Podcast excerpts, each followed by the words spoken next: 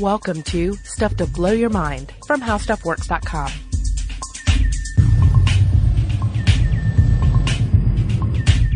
Hey, welcome to Stuff to Blow Your Mind. My name is Robert Lamb. And my name is Julie Douglas. And, guys, we have to have sponsors. And this episode is sponsored in part by the number 7.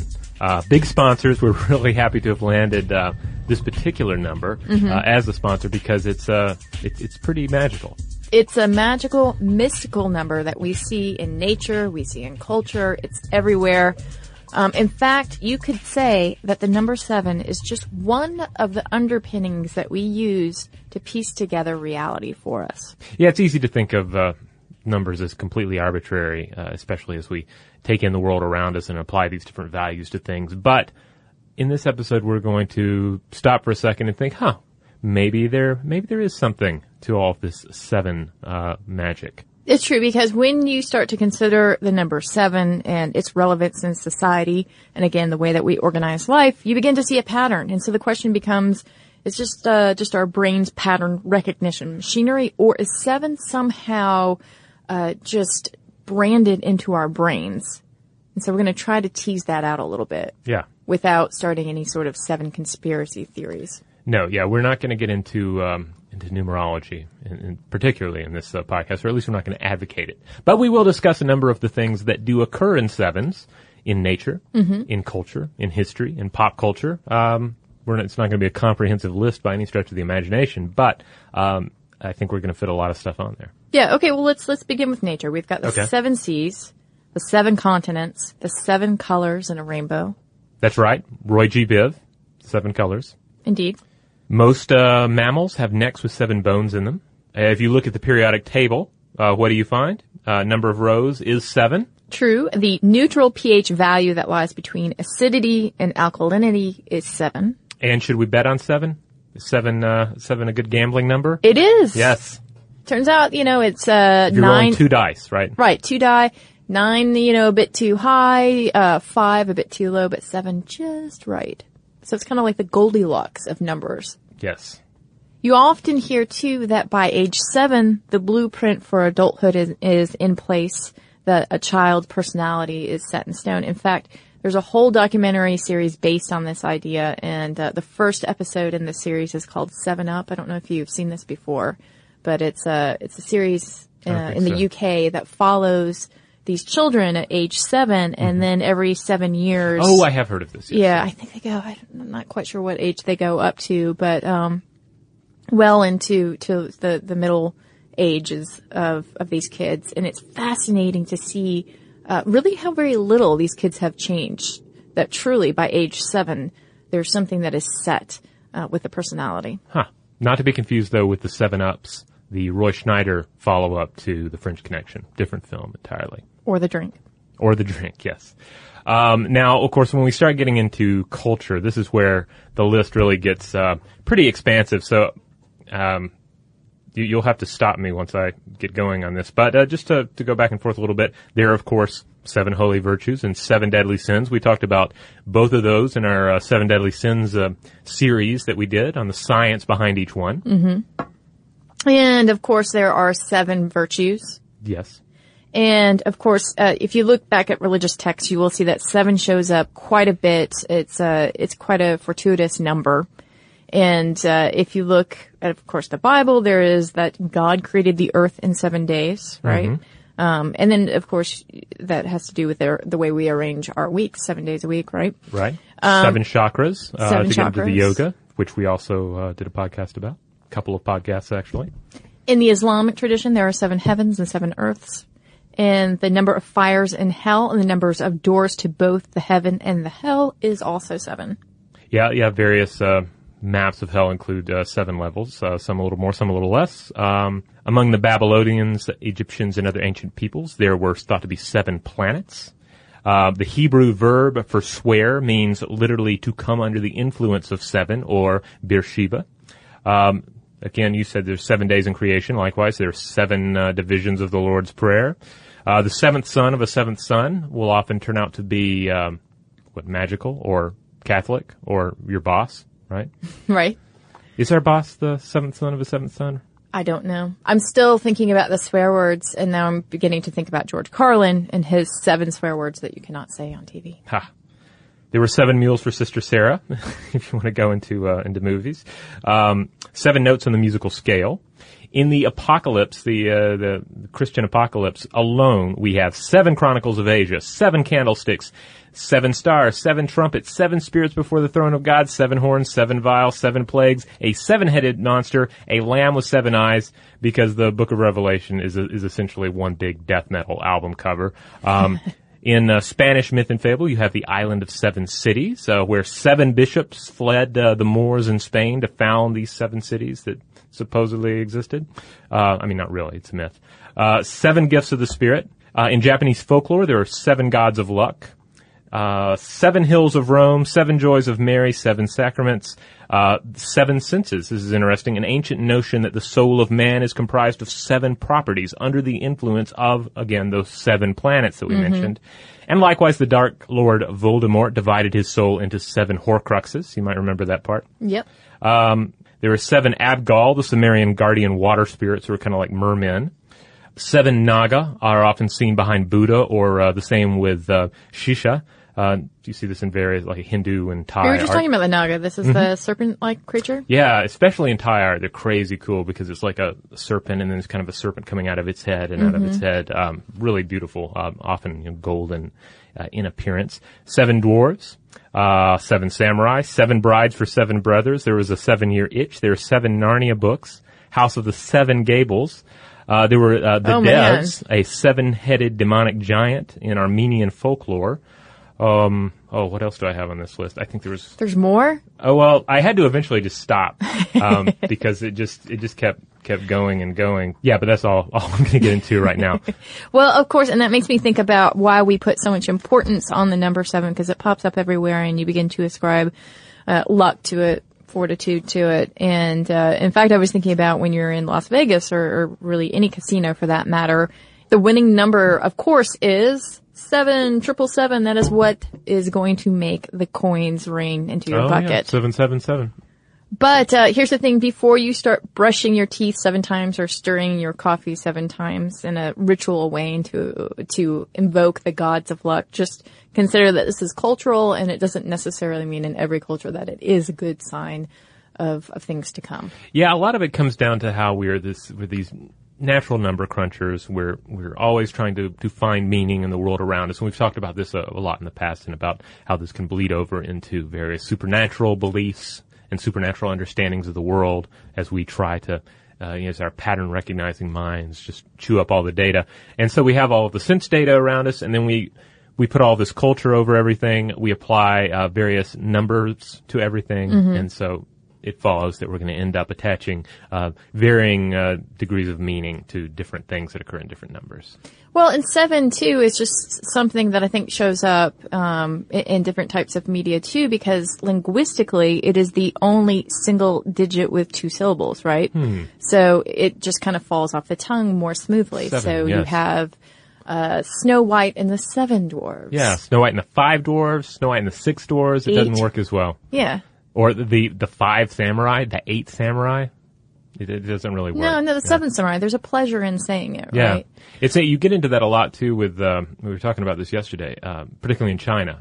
There's a lot of influence, particularly in China. There's a lot of emphasis on what a number sounds like. So, like the number 4 sounds like the word for death, and therefore is to be avoided. Right, so there is a good measure of magical thinking going on here when we talk about the number 7. And maybe in the English language, 7 sounds like the word heaven.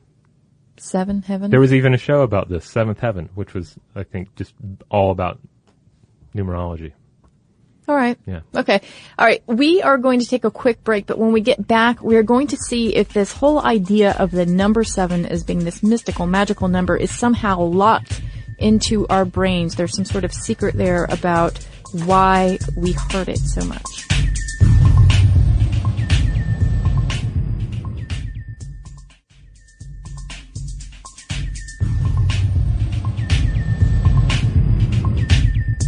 So we're back. We're talking about the number 7. what it means to us, and we've mostly just rattled through various cultural, historical, geographic, a little science, a little what have you there, all the different things that we attach 7 to and why we think it's a pretty cool number. But is there more to that? Is there something going on inside the human mind that's deeper than that? Well, so there's this idea that when it comes to remembering numbers, rattling them back out again, we basically have a 7 limit on that, give or take a 2. And certainly there are individuals with outstanding limits to that who can rattle off, pi to the to the ridiculous degree, 67,890th digit if you're Chao Lu, who holds the Guinness World Record for reciting pi. But for the most part, we're hitting significantly lower than that. If you think of anything like your social security number or your phone number, it is worth noting that you may be remembering a number longer than 7, but you're remembering it generally in like 3 different numbers. Yeah, I was going to point out a little interesting anecdote here, and this is our video producer and editor, Tyler, was telling me that when he memorized pi in school, that he did it in chunks of 7. Interesting. So again, it plays this idea of anything you can memorize, but at these chunks of 7, sort of like when we talked about the memory recall rooms that we create in our mind. Mm-hmm. It's that same sort of idea where if you can just make this definitive chunk, then you can recall it a lot better. And this is an idea that George Miller had. Yes, he wrote this excellent, at times very confusing paper. I find it's not necessarily, it's not like straight up something you would find on a Twitter feed and go and just, consume it over lunch. He gets a little heady and a little mathematical. I mean, it's awesome, but it's you can get lost in it a bit, or I can. Title of the article is The Magical Number 7 Plus or Minus 2, Some Limits on Our Capacity for Processing Information. And in this, he starts off by pointing out that there is a clear and definite limit to the accuracy with which we can identify absolutely the magnitude of unidimensional stimulus variable. There's a span of absolute judgment. And part of that is that there is a finite span of immediate memory, and that for a lot of different kinds of test materials, this span is about 7 items in length. All right, so we've already hit this. 7 items I can remember. I mean, I have trouble remembering like 3 things if I need to pick them up at the grocery store, but ideally I should be able to remember 7. Right. If you had to really sit there and concentrate, you could do it. And we'll get into why you can concentrate for such a limited amount of time. But before we do that, just wanted to mention that if you look at memory as this kind of house of memory, you see that on one side you have, long-term memory, which is like a library, which with a bunch of books of your memories that you can recall whenever you want, right? Just slip them off the shelf. Look up what you want, right? Yeah, change them and then put them back. Right, long-term memory. Yeah. But your short-term memory is more like a whiteboard where you kind of have a cheat sheet to keep up with the conversation or to remember directions. Right. And so it's just kind of there to help you create some sort of association with what the present topic is, right? Yeah. So if you look at someone like Mikhail Rabinovich and his research into neural pathways, you begin to see this idea that 7 bears out just in the way that we have our neural pathways paved for us, and the limits really of our processing when we're working with that whiteboard, that working memory. Yes, he was one of the authors on this paper that presented a mathematical picture of how neurons fire when we recall a sequence of steps. And one of the examples used here is that it's like running across a tightrope. Like you're a tightrope walker. No, not even a walker, because a walker can take his time and go back and forth between the World Trade Center buildings. But this is the idea that you do not have that ability. You don't have the big pole. What can you do? You just have to sort of speed up and go with it. How long can you go across that tripwire without falling off? Yeah, and that tripwire is that neural pathway, right? And what Rabinovich discovered is that when a person recites a sentence or a list, you can actually see an excited cluster of neurons fire for each word. And then these excited clusters create a pathway, that tightrope pathway, and at the same time, they tamp down any other competing neurons. Okay, so the competing neurons are really like any other memories or any other thoughts that you might be having at the same time. Yeah. Okay, which is really important. When I was saying earlier that you could really do it if you concentrated, you could recall 7 things. That's what we're talking about, is these excited clusters telling everybody to step off, right? So the longer the sentence or the string of numbers you try to recall, the harder it is for those excited cluster of neurons to suppress the others from firing. And then the weaker the pathway, and then the lousier your memory. So really what you're seeing here, again, is a mathematical model, as you say, a picture of the seven idea at play in your brain. Yeah, this is really interesting, and it ties right back into what I was talking about, remembering three things to pick up at the grocery versus remembering seven. And as they point out in this article, recalling seven items requires about 15 times the suppression needed to recall three. And suppression, again, like you say, forcing all the other thoughts and competing thoughts out of your head so that you can remember things. Mm-hmm. 10 more items requires 50 times the strength, and 20 or more items requires hundreds of times the strength. So even in the jump from three items to seven items, you see this pretty big jump in the amount of memory you're going to have to throw at it, the cognitive load and the cognitive ramifications of trying to remember things. Well, and it's interesting to put a number on that cognitive load. We've talked about that a lot of times when we were talking about free will or well, one of the studies we looked at actually involved individuals having to remember a number, and then they were introduced to the temptation of chocolate cake. And the individuals who had to hold the longer number in their head, which, as I recall, was somewhere in the neighborhood of 7 or 8 digits, they had a harder time remembering it if they were introduced to this cake temptation. What I think is so interesting is I wonder if those neurons that are firing those competing ones are like chocolate cake, chocolate cake, chocolate cake. Yeah. Like literally saying that to the excited cluster that's trying to recall the actual string of numbers. Yeah. Every time, this is probably horrible, but every time I think about this, about like our limits on remembering numbers, I think of the movie Running Man, because there was the old Arnold Schwarzenegger movie. Because there was a scene in that where the good guys had to remember some sort of code and then input it. And it was a pretty long code, but they had one character that was supposed to be a math whiz or something, I guess, and he was able to hold all these numbers in his head. But I always found that part kind of terrifying, because I'm like, oh my goodness, that number is so long. How can anybody remember it? Now, if certain types of autism will actually allow for people to have stronger pathways and recall a greater number of numbers, and then just some people in general can sort of break that seven rule. Yeah, and certainly if you bust out the memory palace on it, then you can really go far with it. Right. Again, there's that idea of storing seven, having a chunk of seven and storing maybe 5 chunks of seven. Yeah. So that you can really roll out an impressive amount of items. Now I wanted to also mention this really cool study about neurons and dendrites. And I do want to say that it doesn't mean that, the brain is, the brain especially loves the number 7, but it does kind of give you pause for thought, because researchers Migliore, Novora, and Togola published a 2008 study on neurons in the hippocampus, and of course this is the memory input unit of the brain. The study showed that neurons produce the best information when their dendrites, the branches of a neuron that receive stimulation, when those branches numbered 7. So, again, here's this idea that this sort of recall fitness has a limit. It has a limit within the neuron structure itself, within the pathway that these neurons create, and then within our own ability to recall information. And, of course, that brings up this crazy idea of, well, if we keep ordering the world in sevens, is it the tail wagging the dog? Is that because that's the way our brains are constructed? Yeah. Do we end up falling into the trap of 7 rather than actually applying it logically? Yeah, is it more to it than just, a linguistic lovely sound of 7? Yeah. Let's say, it's because our brains have a constraint on them.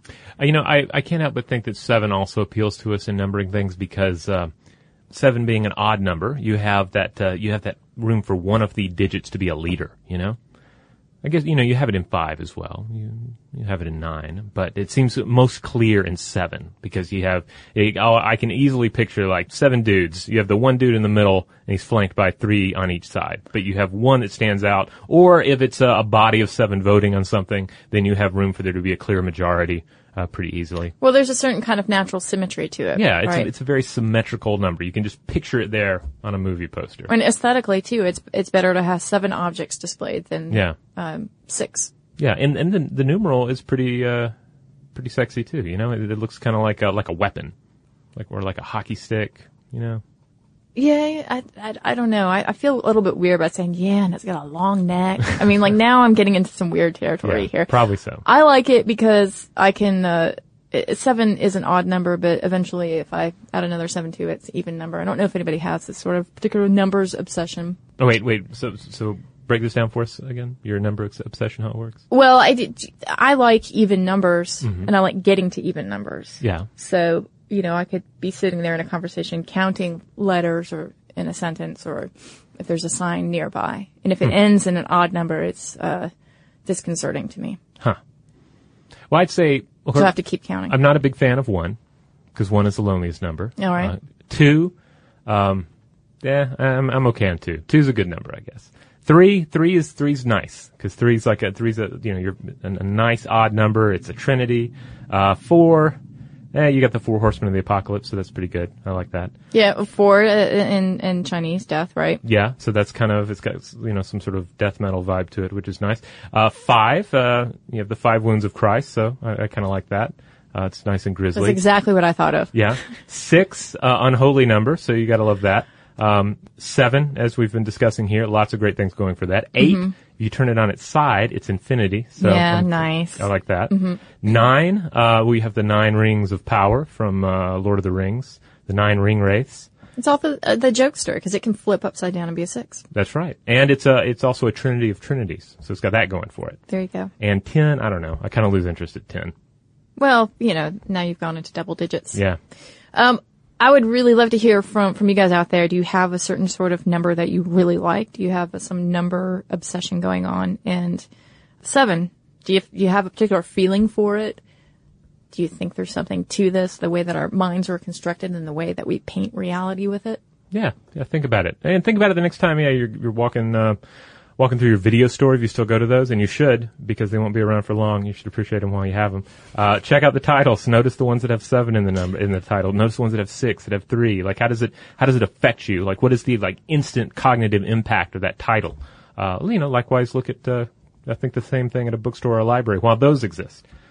Indeed. Yeah. So we'd love to hear from you on that. Let's call over the robot and do just a quick bit of listener mail, because I think he may have something that relates to this. All right. Here's one that comes to us from Aaron. Aaron writes in and says, "Hi, Julie and Robert. I'm a bit behind at times. I am commenting on episodes you did a year ago, but you'll have to forgive me. I've spent the last year as a Peace Corps volunteer in a rural village in West Africa. I recently finished listening to your episodes on the 7 deadly sins and was especially intrigued by the episode on gluttony. My fellow volunteers and I live mostly in small rural villages without access to markets or food other than what is grown on the desert-like village land or brought in from a large town each week. We eat with our host families out of communal bowls, and while we usually get just enough calories consumed, it's not the food that we are used to in the United States, and it's not high in nutritional value. Think lots of porridge, white rice, and oil. So when I go into the cities and meet up with my friends, we binge. As a recovering health nut, my sister calls my diet reindeer food. I never thought I was capable of that kind of eating. For example, I ate an entire jar of Nutella in one setting. Remarkably easy to do. Mm-hmm. Something I wouldn't even touch a year ago. My father recently referred to me as a sumo wrestler during one of the many buffets we enjoyed on a vacation.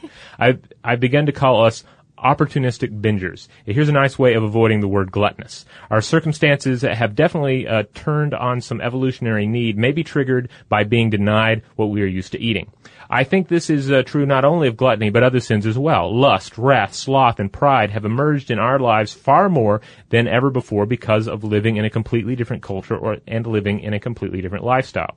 This sounds blasphemous, and I mean no disrespect to any religion or to me and other volunteers, but maybe we feel a need to be more gluttonous, lustful, wrathful, slothful, and prideful if we are going to maintain our sense of identity in this new and challenging place. Or maybe we're simply more aware of those tendencies here. Sometimes it feels like we haven't changed. We're just using more of the potential of our personalities, both for the worse and for the better. So back to gluttony. While most of us are not dieting, our minds and bodies are rebelling, subconsciously demanding the food we are not providing. Meanwhile, my host family in my village is not very interested in the foods I make, and they are perfectly satisfied and happy with the food they are used to. It makes me wonder if it was better to have loved than lost the variety and plethora of food in the U.S. than to never have loved it at all. Does the loss of what we once had make us more sinful in trying to fill the void? Two very big hips and a hurrah for opportunistic eaters everywhere. Thanks for the awesome science and stories. You keep me entertained and sane during long, hot days in a foreign land. I make connections between the lives of people here in my village and the science you unveil every day, and I feel more informed and at peace because of it. You help me understand this crazy world within the world. Aaron. Wow, that's really interesting. I keep thinking back to one of the studies that talked about when you lose something at like 10% of your weight, mm-hmm. that you really, your body sort of rewires itself to crave fatty foods, to want mm-hmm. to regain that weight because it thinks that there's something wrong. And it makes it incredibly hard to maintain that weight. In fact, for someone who is a similar weight but has not lost it, you have to expend many more calories exercising to maintain than that other person, such as your body trying to make up for this loss. Yeah, indeed. Yeah, I thought that was a great email. I really enjoyed, particularly the way Aaron was sort of extrapolating this to the other sins that we discussed as well. Yeah, no, I mean it's a very interesting perspective to take. I can't help though, of course, thinking about how your body is sort of gaming the gluttony part of it. Yeah, totally. But that's a lot to think about too in terms of maintaining identity. Yeah. So, Aaron, first of all, thanks for the great work you're doing out there, and thanks for writing in and sharing your thoughts with us. The rest of you can do the same. There are numerous ways to get in touch with us and find out what we're up to. The big one, of course, is go to StuffToBlowYourMind.com. That's the mothership. That's where all of our stuff winds up in some form or another, and links to everything else we're in. It's the center of the spider's web, and I guess that makes us spiders. But you can also find us on elsewhere in the web on Facebook. We are Stuff to Blow Your Mind. You can find us on Twitter, where we are Blow the Mind. We have a Tumblr account.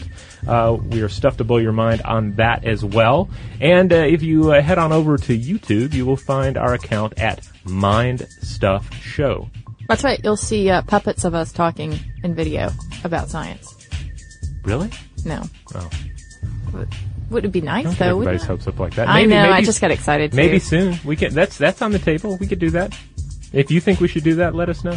Yeah. Do you want to see puppets of us interacting and us doing some freaky voices? Furthermore, if you can build those puppets, also get in touch with us, because that would also be helpful. Please do drop us a line, though, and let us know about your thoughts on the number 7, about puppets and everything else that you can think of. You can do so at blowthemind@discovery.com. For more on this and thousands of other topics, visit HowStuffWorks.com.